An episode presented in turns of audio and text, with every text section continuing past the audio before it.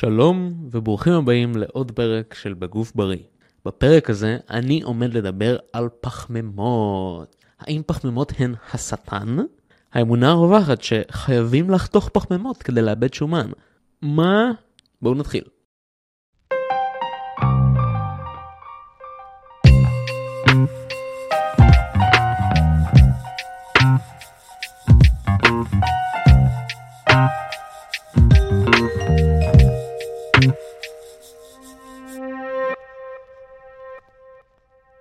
אז בואו נתחיל בטענה עצמה. הטענה הכללית נגד פחמימות היא שכאשר מתחילים דיאטה כדי בעצם במטרה לרדת בשומן, המהלך הראשון זה להוריד פחמימות. כי כולם עושים את זה וזה פשוט משהו שעושים, ואנשים נוטים להאמין שפחמימות באופן קוסמי כלשהו, יותר מחלבונים ומשומנים, יש להן את הנטייה לגרום להיווצרות של שומן. אמ, עוד פעם, זה דרך קסם כזאת, כאילו משהו שלא קורה ממאכלים אחרים. אז בואו נגיד, בואו נדבר על למה זה לא נכון. קודם כל, הדבר היחיד שנדרש כדי לרדת בשומן זה גירעון קלורי. זה יכול להיות מפחמימות, או משומנים, או אפילו מחלבונים. זה לא מומלץ בכלל, אבל אפילו מחלבונים. ורוב האנשים, רגילים יכולים להפיק הרבה מכמות מרובה של פחמימות במהלך תקופות של ירידה בשומן, בכך שהם מתדלקים את האימונים שלהם עם דלק שהוא זמין ואיכותי, לעזור בהחלמה, למנוע שריפה של שריר, בעקבות היכולת של פחמימות לחסוך על השריר, בעצם מה שנקרא protein sparing. אם אתם אוכלים הרבה פחמימות, אתם יכולים לאכול פחות חלבונים ועדיין לקבל את אותו אפקט מהם. אמ, ורוב האנשים הרגילים יכולים להוריד הרבה מאוד מהשומנים שהם מכניסים. הם כרגע מכניסים כנראה הרבה יותר משהם צריכים בפועל בשביל תפקוד הורמונלי תקין.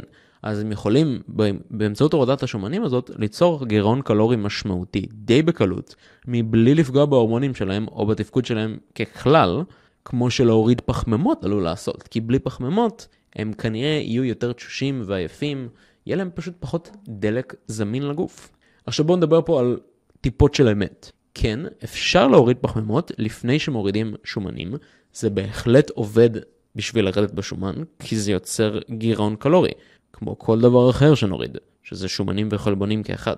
זה סיבה למה דיאטה קיטוגנית היא עובדת, אבל היא עובדת כי היא מייצרת גירעון קלורי, לא כי היא מחסלת פחמימות וזה הקסם. אה, ודיאטות שהן ירודות בכמות הפחמימות שלהן, שולטות יותר טוב ברעב לחלק מהאנשים.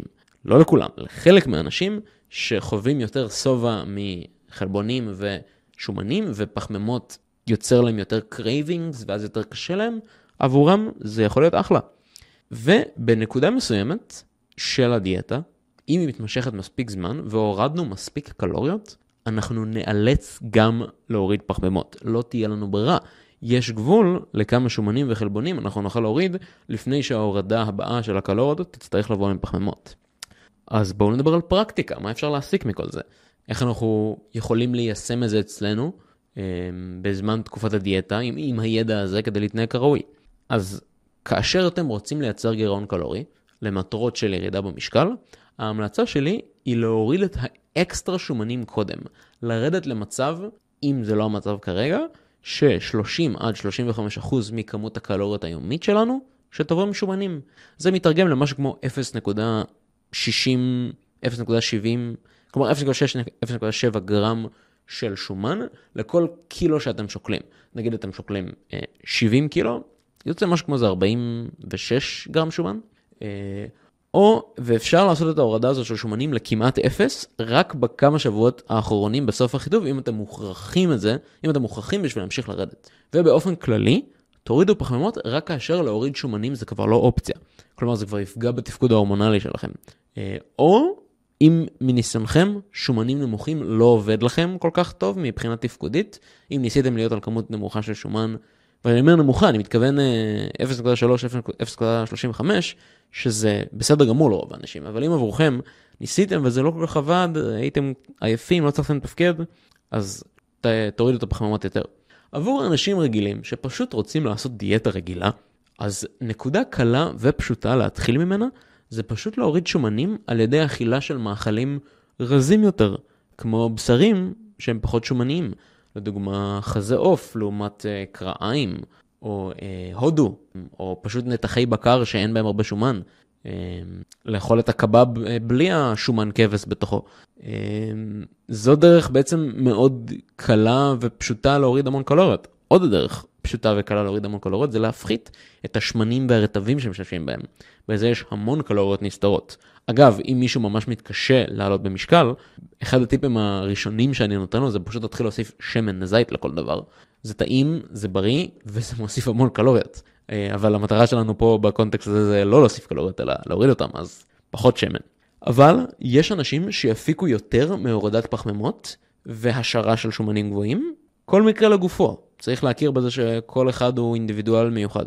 אז שמרו על ראש פתוח. מקווה שלמדתם משהו חדש. אני הייתי אורי שוורץ, אתם האזנתם לבגוף פרי, ונתראה בפרק הבא.